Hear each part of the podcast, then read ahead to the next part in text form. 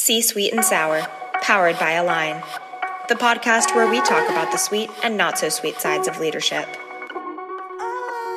Okay, hi everyone, and welcome back to another episode of C Sweet and Sour.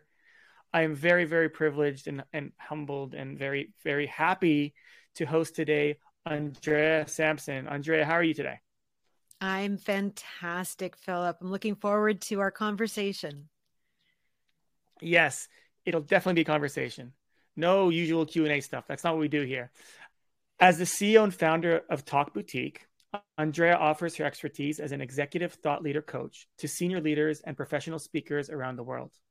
With over 20 years of experience as a, as a senior leader in marketing and advertising, Andrea has honed her ability to deliver talks and presentations that create a lasting impact on her audiences drawing on her background as a TEDx speaker's coach and her extensive work in technical and science based disciplines, Andrea specializes in making complex topics accessible while pre- preserving their credibility and distinctiveness. Tell us a little about yourself and how you kind of discovered the power of storytelling.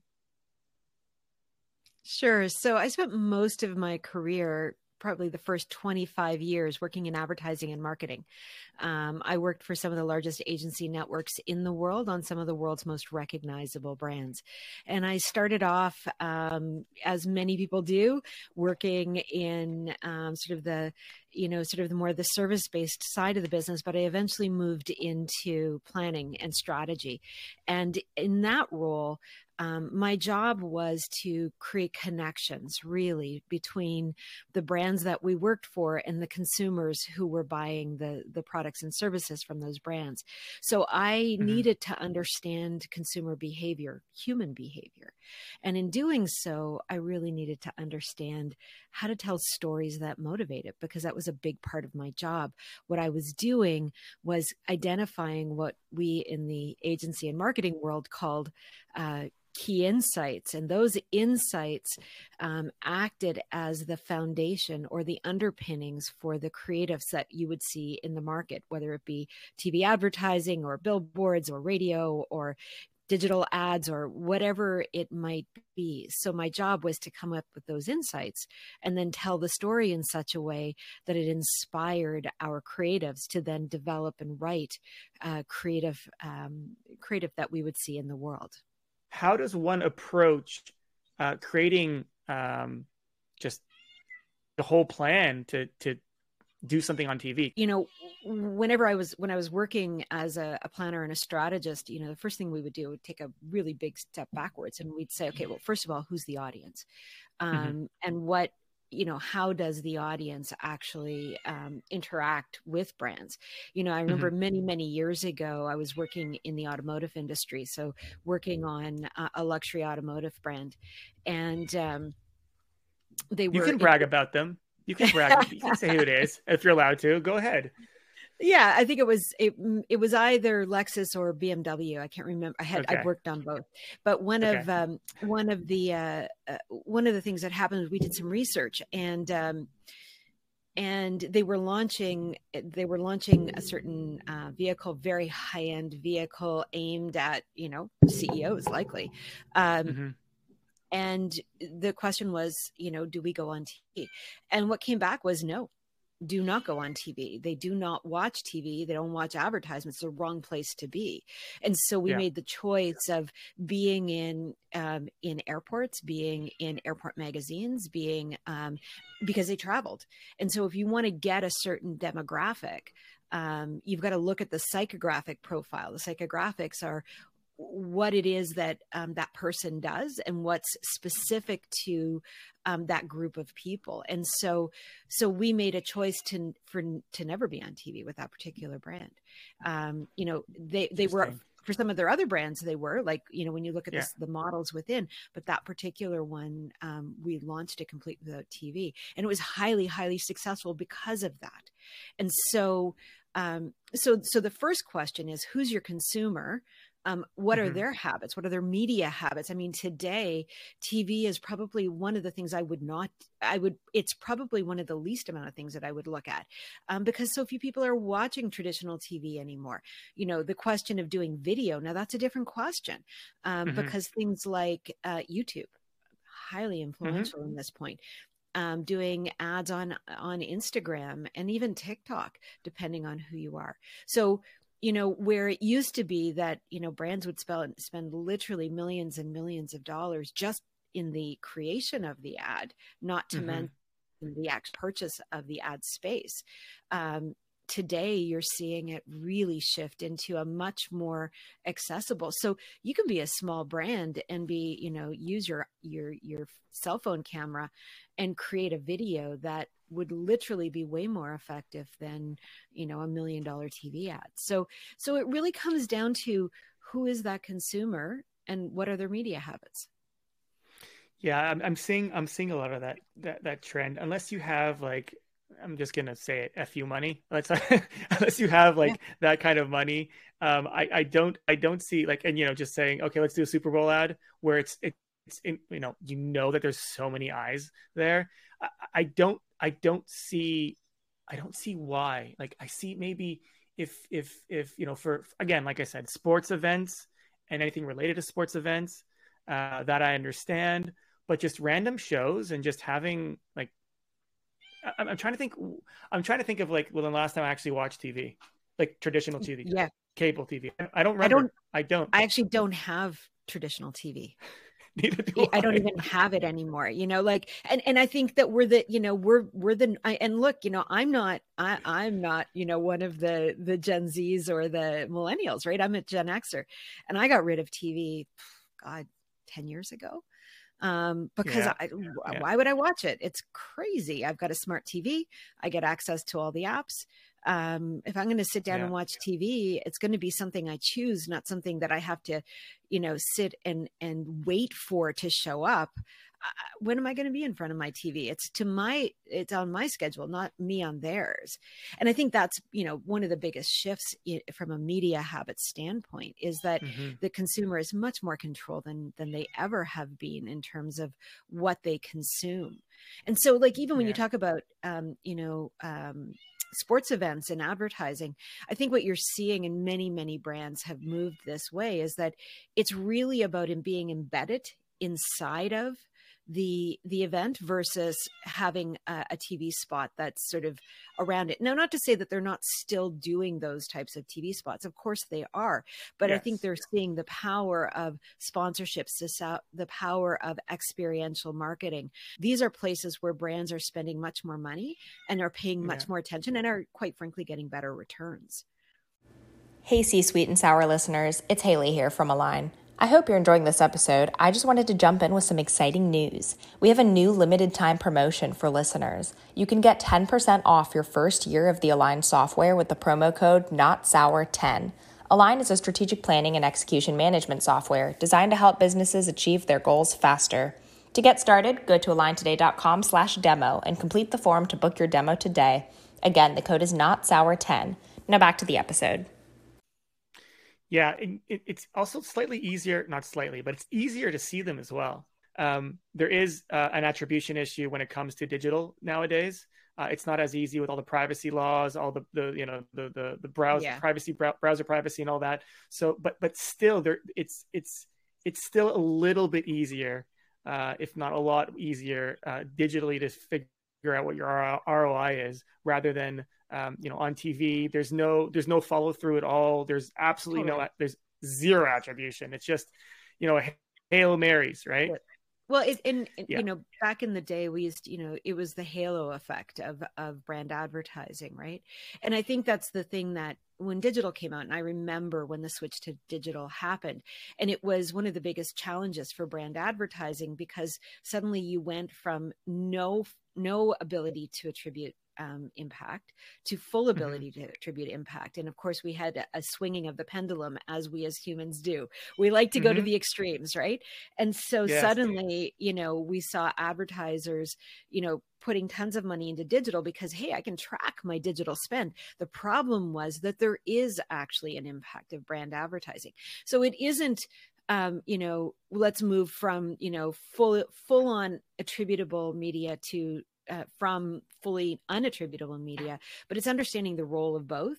And in doing mm-hmm. that by when when you understand how to actually bring the two together you know I, I started my career in advertising working on the direct marketing side. So we did a lot of work and you know back in the day doing literally you know you know e- like actual mail. to mail like snail yeah. mail in you know hundreds of thousands of pieces of mail in the system and what we would always do you know because we knew it to be true is that we would do a brand advertising campaign first because it would give us a lift so we would we would run the the brand um, the brand piece first and we would start if we had the money for it tv um, and then we would move to radio which was highly effective in um, what we would call warming the doorstep for direct mail um, because they would get the mail opened. Now, today, of course, we've got email and we run into a whole different lens, you know, situation because you yeah. can't warm the doorstep of email because email is people are so flooded. And so um, it's a challenge, but it's a, you know, marketing is a different world today than it was, you know, 15, 20 years ago. It definitely is, and and and, and there's something that um, uh, um, I'm trying to remember. Uh, what's his first name? Um, Ter- Terry O'Reilly. Terry O'Reilly. Terry O'Reilly. Terry O'Reilly. Yeah. He's yes, he Love is. Terry he's O'Reilly, probably one yeah. of the.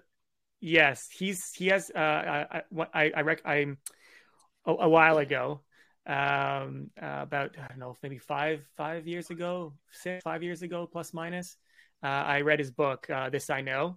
And one of the things mm-hmm. that t- Terry always talked about was how, how um, effective radio is. Now, he is biased because yeah, that's yeah. I yeah. worked with Terry O'Reilly many times at, at Lonesome Pine um, Pirate Radio Studios, right? It, they, like his stuff was great, and and yeah. and but radio, honestly, I was a big fan of radio. I loved doing radio part it was a blast to to sit in the studio and work with the actors but yeah. but actually more importantly because you could actually speak so intimately to your consumer right? You know we used to call it the theater of the mind.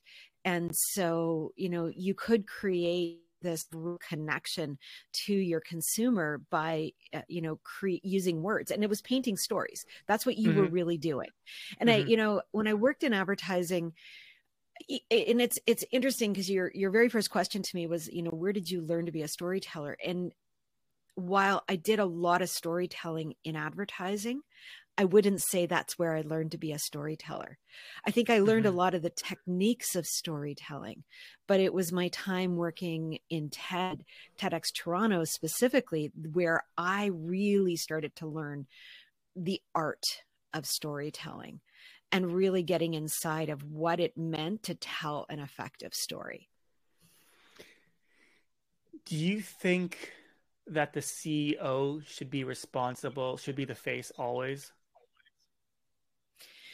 Again, it's like, you know, I think this, I think the, the visionary, because CEOs aren't necessarily the visionaries, right? Okay. They can, because a CEO can be hired. Um, mm-hmm. Who's the visionary? And so the visionary is the person that holds not only the vision, but the passion. And the person who is going to be the face of any brand has to be passionate about the purpose for that brand. Why do you do the thing you do? And, you know, it can't be because we're making money. It, that's, yeah, not that's not the reason yeah. anyone is going to buy anything. And this is part of part of the problem, you know, when we look at titles versus roles. Um, you know, the title CEO well my job might be to make sure that the sh- and and often is to make sure the shareholders are making money and mm-hmm. so should that person be the one out there um, conveying the you know the the the, the brand or should it be the person maybe you've got an innovation chief innovation officer who is passionate about what you're doing and deeply connected to the vision. Well, that person, if that's true, that's probably the better person to be representing that brand. You know, if you're a smaller company, you know, like my company Talk Boutique, we, you know, we we are a purpose driven company and it's my vision and the vision is really about co-creating a better future. So mm-hmm. i'm you know i'm the one who can talk about that. I'm the ceo i can talk about it but it's not because i'm the ceo it's because i'm the visionary. How important it is you feel to find somebody else who's a partner that can be that visionary? Every company needs a visionary. Yeah. Every company does. And you know as a founder um it, you know I, I work we work with a system called eos i'm not sure if you're familiar with it. Um, eos stands for yes. entrepreneurial operating system. And yes, so yes, when and when so when i first started the company i had a partner. And mm-hmm. um, and we went through the EOS system. And in EOS it says that you need to have um, the the CEO and you need to have what's called an integrator. And those are two very very different roles. The ceo mm-hmm. plays the role of the visionary plays the role of the rainmaker play you know bringing bringing um, sort of people in. And the integrator plays the role of the internal um, the the internal manager um, and the keeper of the sort of the execution of the vision or the translation of the vision to the mm-hmm. to be able to activate it. And mm-hmm one of the challenges that we had because I had a business partner was which one of us is the visionary and which one of us is the integrator. And it became clear pretty early on that my business partner had no ability to be an in- integrator. That was not something that he could do. But mm-hmm. from a visionary standpoint, I held so much of the vision, so much of the what why we created Talk Boutique was my idea, was my vision. And mm-hmm. so we struggled and we eventually had to end the partnership because what became very, very clear is that, and it wasn't just because of EOS, but EOS actually helped us to really see where the rift in the division was, is that um, when when we started the business together, we both came in with a vision that was similar, but it wasn't the same. And mm-hmm.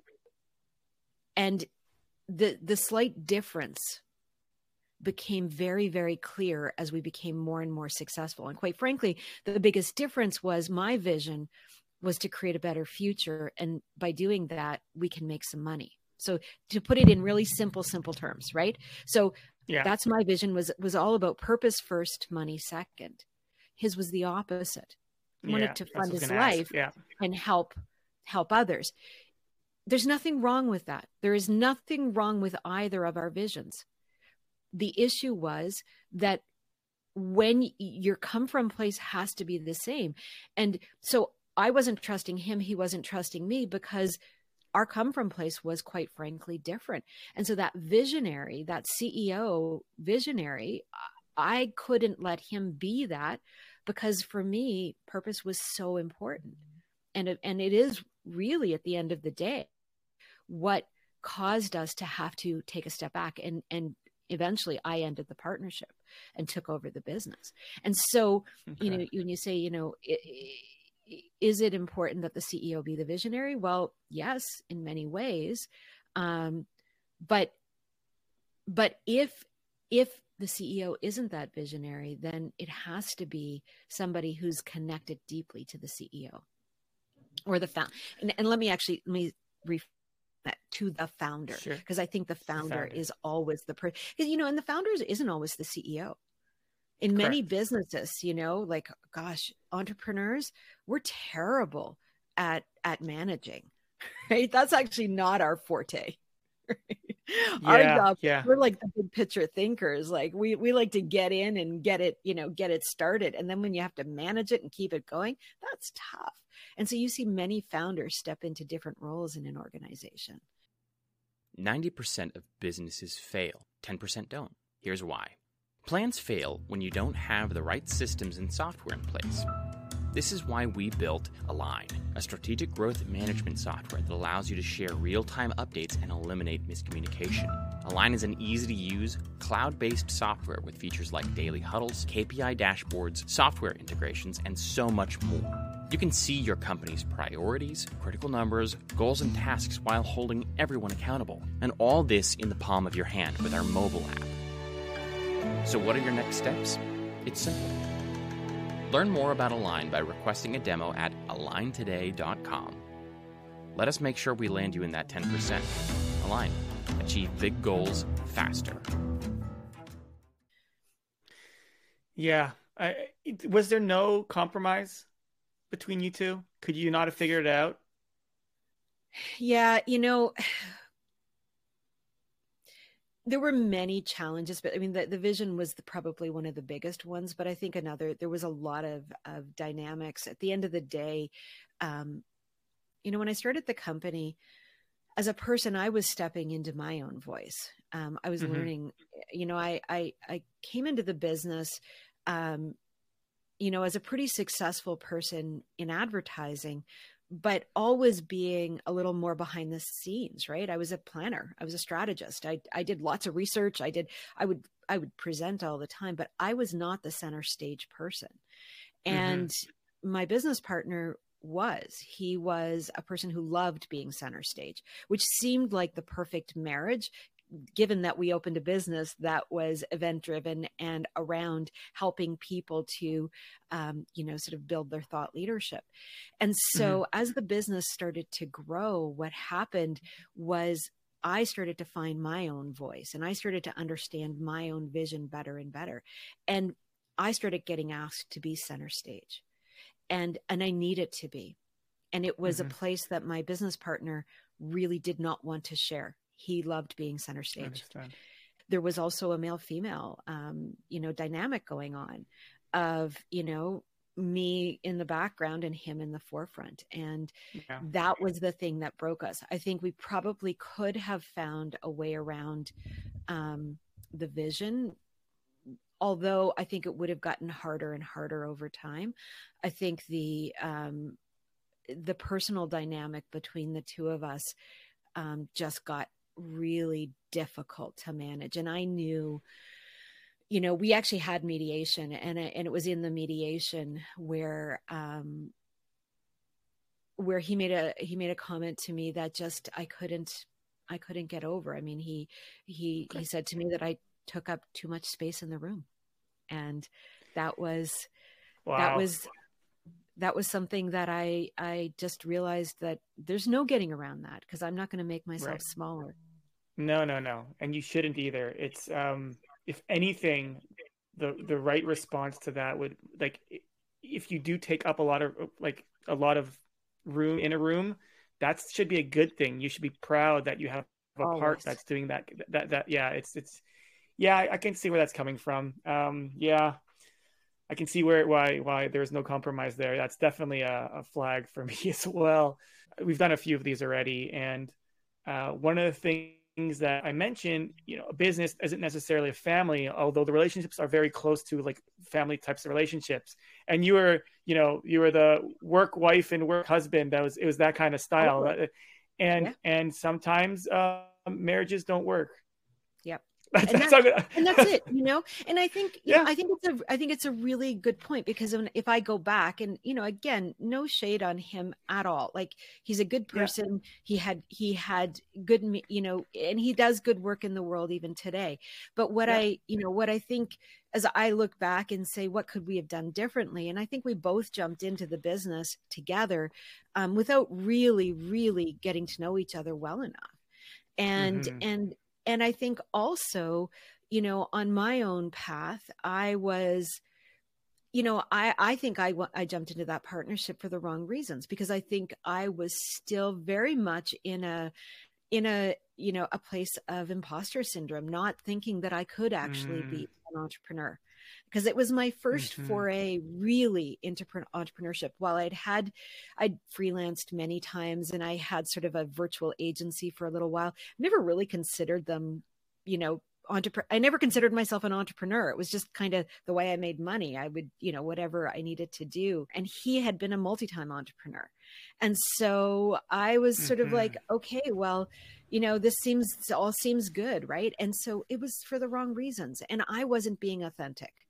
you know because in the reality was if i had have been truly in my heart of hearts true to myself i think i would have seen that i i didn't need a partner i could have done it on my own um and and so you know five years on it starts to fall apart because it's you know and i and, and i'll take that you know that is that's on me i i i i think you should look at it in a positive way like i think you should look at the silver lining here the fact that you've reached this conclusion right now wouldn't have happened if it didn't totally. happen right so oh, like again so yeah. so much you know like I, I, mean i took over the business literally three days mm-hmm. before mm-hmm. the pandemic hit and wow.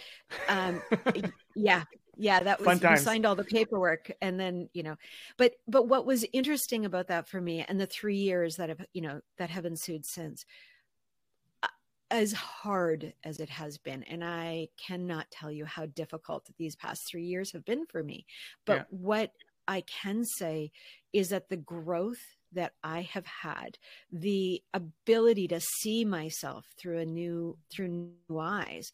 And what i'm capable of now i wouldn't mm-hmm. trade that for anything you know? Uh, it's it's hard you know there are times when i'm like oh well might have chosen a different you know an easier path. But look i think that's what that's how growth is. It, it it's uncomfortable and, and sometimes it's yeah. damn right painful.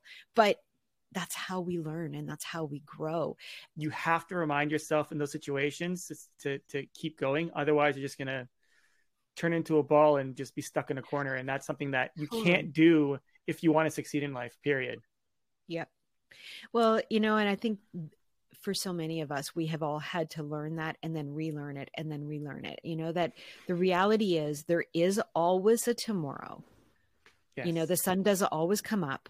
Um, and in the moment, it can feel like the world is ending, but it's not. Yeah. It's not ending. Yeah. And I think this is, you know, I, I often say, you know, like I, I, I, I say this a lot life is long. We have a lot yeah. of opportunities and and so we have to remember that that um, this moment is just that it's just a moment we're going to get through it yeah yeah I'd, I'd, I'd a tough I, am I'm having a, a, tough couple of months i have a newborn and uh, wow. every yeah this is the third one too and, wow and oh, every yeah yeah yeah so so i'm i'm i I remind myself that it's it's it's only going to get better, even if it does get a little bit worse in in, in like the near future. It's going to get better. She's going to grow up. The other kids are going to oh, deal with yeah. it. It's going to be a you know a character building. Uh, it's going to be more character building for them rather than anything else. I just have to remind, like, I have to constantly remind myself that, yes. and it's sometimes it feels like it's overwhelming. But again, yeah. as you mentioned, just gotta breathe. You know, push I, through. I, I, I hear you. I think I, what I think is so interesting about this point in time, and every one of us are are experiencing it differently. You with three little ones, that is tough. That is, mm-hmm. you know, uh, you've got a big job, you've got three little ones, you've got a family, you've got all kinds of responsibilities. And for many of us, we're all experiencing this moment in time through lenses that aren't ideal. Um, mm-hmm. Because, you know, the pandemic has really changed us as a human collective. And so, what what used to be manageable just isn't manageable anymore. We can't go back to the way things were. That just isn't possible. And mm-hmm. we don't have a blueprint or a roadmap for where we're going or what it looks like. So we're all kind of traversing these paths and roads differently. And I think we need to find those support tools. And for me, I I look to a lot of um, sort of uh, sort of mindfulness practices which is i think what many of us are and and so mm-hmm. I, I i subscribe to insight timer and this this past week has been incredibly incredibly mm-hmm. challenging mm-hmm. for us in our business as we've been launching a new product and trying to you know sort of invest in it to the degree that we possibly can you know with a challenged you know bottom line and all the things that happen inside of of businesses that are trying to grow and scale. Mm-hmm. And um, and and so and as the ceo of course it's me who manages it um, and so i found myself kind of at a point of like oh my god how do i how do i get through this because yes i know this is only a moment but it's a moment that feels big and heavy and and unmanageable in this moment and i found this great on insight timer which i subscribe to which i think is a fantastic tool um, I found um, they were doing this 15 day or something like that stress challenge. Um, mm. And it mm. was all of these every day. It's a different teacher who gives you a little, um, a little insight into how to manage your stress. And okay. Um, I think it was on day two or day three, the particular expert had the um, advice of reframing worry. Like, you know, we're all anxious, right? Anxiety is fear of the future and that's that's actually the definition of anxiety and um yeah. and so um and so when we worry we put ourselves into an anxious state and well how do you how do you counter that and this particular expert um, said well what if rather than going to worry because worry is an easy place to go to but what if you went to curiosity and what if you went from mm-hmm. the feeling like that feeling of oh my god to I wonder what. And it was such a big shift for me. And I started doing that like every time I could feel that worry coming up. I instead of saying, you know, like I I you know, oh, there another bill came in and oh my god, how are we going to pay that bill? It was I wonder how we're going to pay that bill.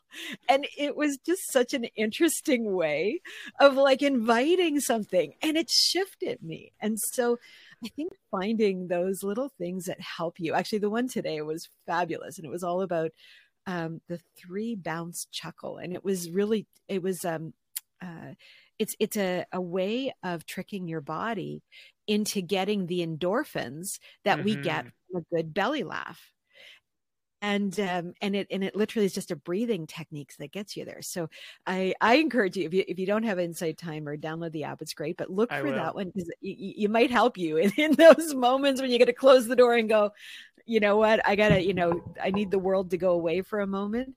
Have a look at have a look at that. There's some great insight there. Until now, I've stress for me like I know stress is important, but like there's certain levels of stress, right? If there's too much oh, stress, oh, yeah. so I just instead of instead of just thinking about levels of stress i'm saying when i start getting stressed i'm like this is actually good for me. It's getting my my my, my blood pumping. It's getting me ready to, to to act right? Not fight necessarily right. but to act. And that has helped me a lot in the last week because I, I think i saw something last week. I, I don't remember exactly when. That has helped me a lot to realize okay wait a second. This stress is not going to make me feel worse. It's going to make it's going to make me feel like it's it's, it's, it's it's setting up to get better. Um, yeah, yeah I, there is something called post traumatic growth. And and it's um and again it's it's um there's well documented that when we go through stressful situations we grow quite dramatically afterwards. Most people will experience it um, we don't always attribute it to the stress that we go through but when they look at it through a clinical lens they do. And you know I, it's one of the things you know one of the side effects of the work that i do. I you know as a speakers coach and i work with you know sort of experts and and you know scientists academics technologists i work with really really smart people. I get to i get to see a lot of this stuff behind the scenes because i'm working with the people doing it. And mm-hmm. um and and another piece that's coming out of the research on stress is this concept of micro breaking. And I'm not sure if you're familiar mm. with that either, but it's something that's actually showing, and, and many companies are beginning to adopt this, um, is the concept of these micro breaks, which are, are breaks that are um, no more than like three to five minutes in duration but when done consistently throughout a day we there's like there's like up to i think a 25% boost in productivity um, mm. and and a lowering of stress and why and like the micro breaks in the in and even within it so one of my one of my clients um, she studies this her name is mary donahue and she's um, what they're finding is that when they look at the types of micro breaks, it depends on the type of stress. So if you're having, you know, sort of the stress of overwhelm, it might mean that you need to get up and move your body. And so maybe it's mm-hmm. just getting up going out and walking around for five minutes and then coming back, um, but not having your phone because you need to be away from the screens. You need to be completely right. away from the thing that's bringing you the stress. Um, for other people, it, for me, one of the biggest things that I use as a micro break, and I actually use it a lot, is something that's called binaural music, which works with your brain. Um, and I love it. Brain I, massage. I was, yeah, brain yeah. Yeah. um, I've actually gone to a brain massage in uh, in Amsterdam. They have they have places you go and you sit in these chairs and they put headphones on you and and uh, the headphones are connected not only to the chair that to your to the music but they're also connected to the chair and so literally Ooh. you it you you go into literally a full isolation um they this crazy music plays and the chair actually moves in certain ways and there's certain like um, sensations that happen in the chair that boost the depth of of the of the uh, meditation that goes. It's pretty phenomenal. Wow. It's yeah, like it's phenomenal. And you're like you're in this little chamber for about I think it's like 30 minutes, and um, I know for me it was like she came and got me. I'm like, I was like five minutes. And it was like, no, that was a full 30 minutes. You're just, you're gone. Like you're just, you know, completely gone. But micro breaking, you know, is something and it is a thing. Um, and there are, you know, platforms out there that will support it. Yeah.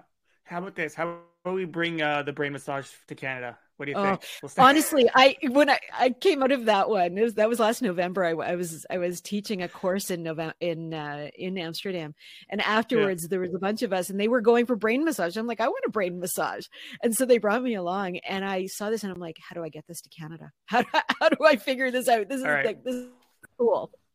We'll talk about it after the after the recording. Um, um, yeah, it's yeah, it's incredibly important. I, I, I used to use the Pomodoro timer for that. So uh, what I would try to do is try to do 25 minutes of work and then five minutes no.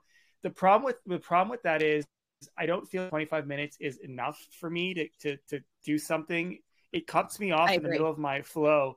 Um, so I try to play around with it, and I couldn't find the right timing.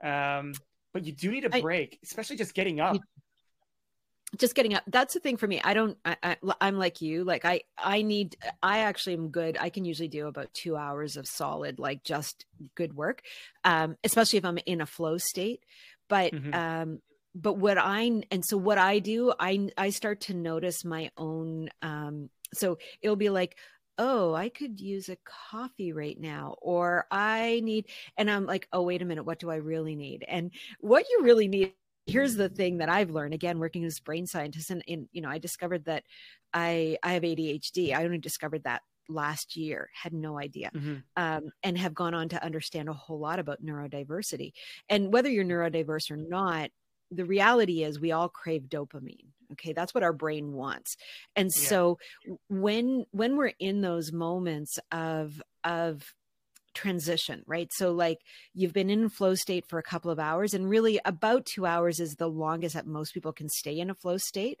um, because it actually starts to tax the body.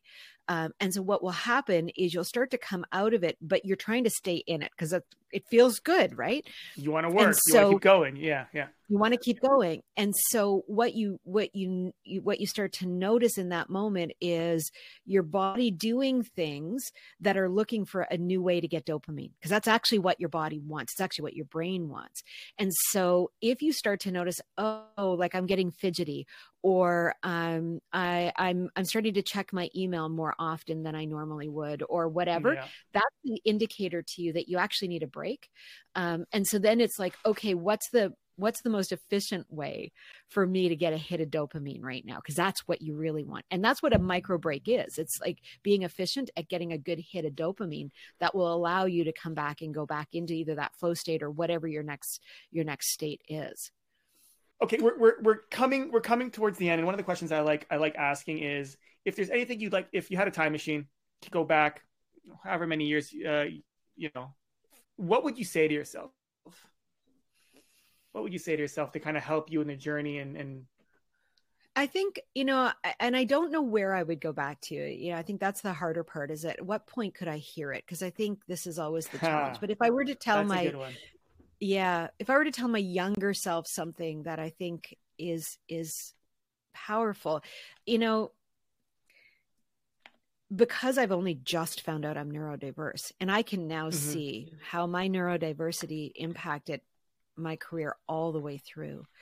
I think I would go back to to my younger self and let her know that, you know, the way in which you think is different. Your brain is wired differently. And Mhm. because it is, people don't understand you. And and when you start to understand your own differences as a neurodiverse person, Mhm. it'll help you help others understand you. So there's nothing wrong with you. It's not about No. being wrong. You're simply different. And when you yeah. understand and accept that you're different and you lean into those differences, that's where the strength comes because that is always true. Our differences are actually our most powerful connection points, but it's the thing that we're most afraid of. what I've really liked that's happened in the past couple of years is that um, recognizing that being different isn't a bad thing. I was that kid that was was different. And and and I always wanted to be different. I never wanted to fit in, but it made life hard. And that was the thing that I think for me because I never I mean I think on some level I always felt I was different so therefore I kind of leaned into it. But what I didn't understand was why didn't people appreciate that? And you know, I see that now. I can I can now look back and go, "Oh, that was the thing. I just wanted people to accept me for the different person I was." Right. Um and I couldn't imagine why they didn't. And now that I understand my neurodiversity, I understand that that's actually a function of my neurodiversity because what we don't have as neurodiverse people is the wiring to be able to see those social cues. I- I love these types of stories. Not, not like just because it, you, you get to you get to see how somebody just grows into who they become, uh, despite all the diversity that they went through and all the hardships that they went through. And uh, you know, seeing somebody like you being successful is, is is great, regardless of you know potential hardships right now. For everybody else who's listening, um, uh, I hope you enjoyed this episode of C Sweet and Sour. If you found anything particularly interesting that you feel your colleagues may enjoy, don't be shy. Sharing is caring. Uh, I also remind everybody that we have a limited time promo for 10% off your first year of Align. Uh, the code is not sour 10. So go to aligntoday.com slash demo. Uh, be sure to stay tuned and sign up for notifications on your favorite podcast platform, aligntoday.com slash podcast. We have plenty of incredible guests just like Andrea.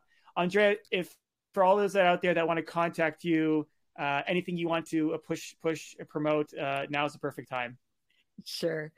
So if you're not already following me on LinkedIn, please do. I'm incredibly active there. I do a lot of posting. Also, if you are interested in um, becoming a thought leader, if you are an aspiring thought leader, and especially if you see yourself as a little bit different or maybe falling into a diverse, um, a, a diverse, you know, community, uh, look into our Thought Leader Academy. We just launched it. It's on my uh, my LinkedIn profile, um, and it is designed to help aspiring thought leaders step into their voice by helping them to clarify their message, to build their community, and to create a brand that connects with people. Um, we do that through coaching, through training, and through community support. So, um, the Thought Leader Academy is open for enrollment right now, um, and we would love to have you as part of our team. Um, looking forward to meeting you all and seeing you on LinkedIn. Love it. On that note, like I always say, uh, let's get shit done. Have a good day, everyone. Thanks so much.